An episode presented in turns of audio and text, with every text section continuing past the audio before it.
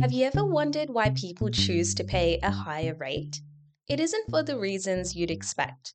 Welcome to In Debt with Ulrika Lobo. I'm the director of Sparrow Loans, a private property lender in Australia.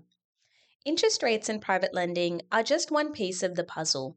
Borrowers have had to contend with a lender's readiness to settle, their fee structure, and the flexibility they can offer. You need to really know the lender you're dealing with, and looking at just one variable won't do that for you. So, while a low rate may seem like a green flag for your choice of lender, it could be concealing hidden costs that will add thousands to a business project or stop a development from going ahead altogether.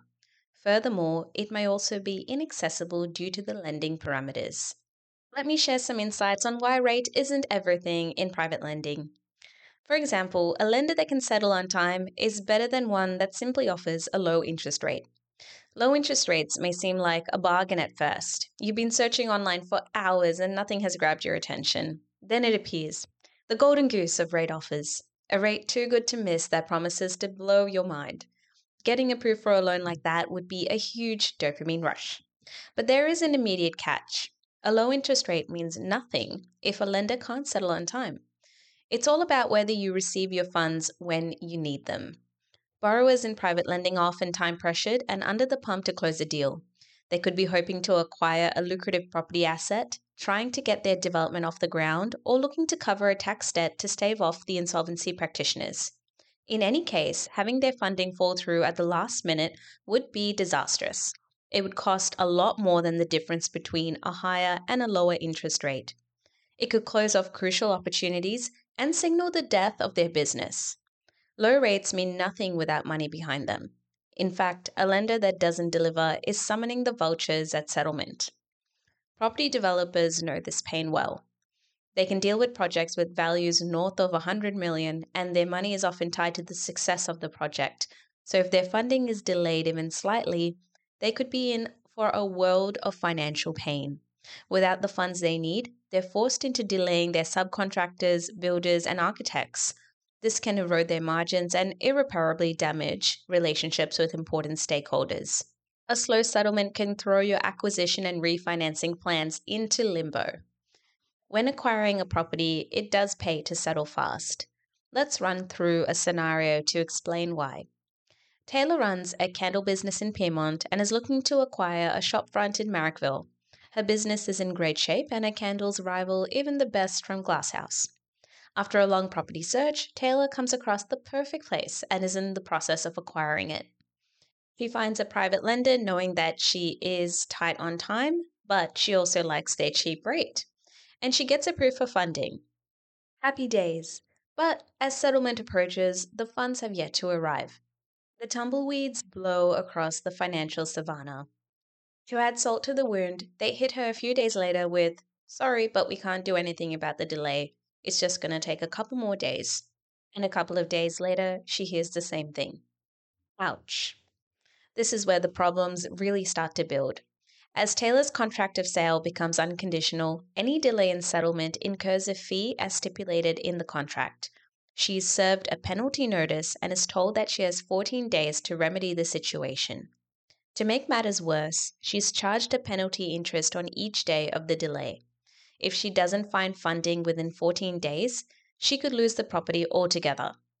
In Taylor's case, the low rate clearly wasn't such a sell after all, costing her thousands in default interest cost, straining her credit record, and leaving her property acquisition in the lurch. Unfortunately, a loan that doesn't settle on time is a reality many borrowers have to face. Not even the big four banks are immune so it pays to have certainty around your lender's ability to settle. When it comes to refinancing, it's a similar story. If your funding falls through while you're attempting to refinance, you might technically enter default. This gives the lender you're refinancing from the right to charge high penalty interest. This will nullify much of the cost advantages associated with refinancing and add a black stain to your credit record. Sometimes the promise of low rates can actually be seen as financial gaslighting to increase their lead generation.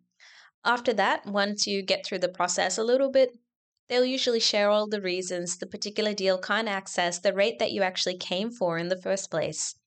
From there, the sunk costs of time and effort used to go through the application process might sway you to accepting a higher rate.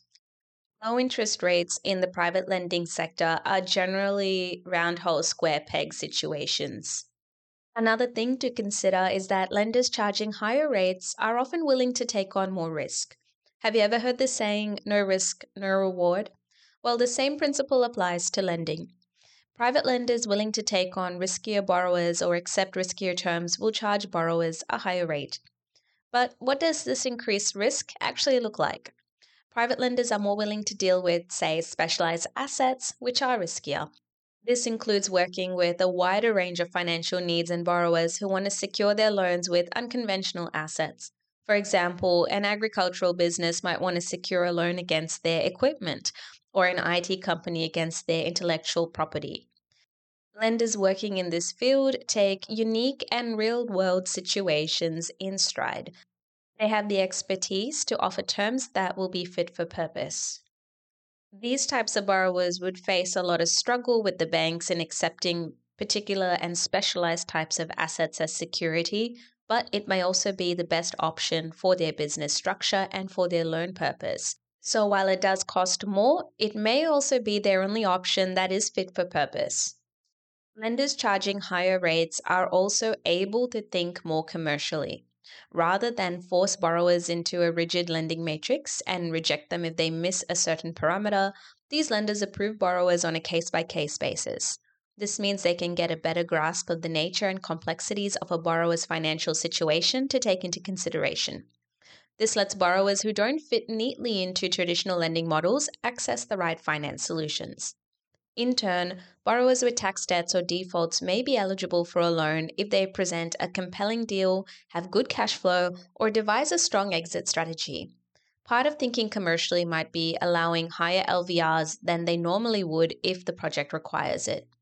The ability to go to a higher LVR will allow borrowers to settle on deals they couldn't previously, turning barriers into bridges. By personalizing their lending approach, private lenders increase their risk, hence the higher rates. Finding the right lender for the deal is better than finding the cheapest rate to squeeze into. This is also because businesses have to weather the loan for a period of time. If there are changes within the business during this time, you can't be sure that a business won't find themselves in technical default of their loan covenants. This is the true cost of the loan you have to assess the cost versus the commercial value of flexibility, timeliness, reliability, and smoothness of exit. It's worth looking at the dormant costs that would come into play when you try to fit a square peg in a round hole. To summarize, let's take it back to our first example the candle business that lost a property due to a loan that didn't settle. They were burned from their past deal falling through. Pardon the pun. But taking some of the insights from this podcast, perhaps things would have been different. If she had listened to it, maybe Taylor would have been more selective in her choice of lender. She would make sure the lender could actually deliver on a fast settlement, which is what she absolutely needed. When she thought about it, rate would have been at the bottom of her list of priorities. I hope I've now covered why interest rates aren't everything when it comes to private lending. The flexibility of funds, the ability to settle on time and reliably, and the transparency of the loan covenants are all crucial factors that can't be captured in just one number.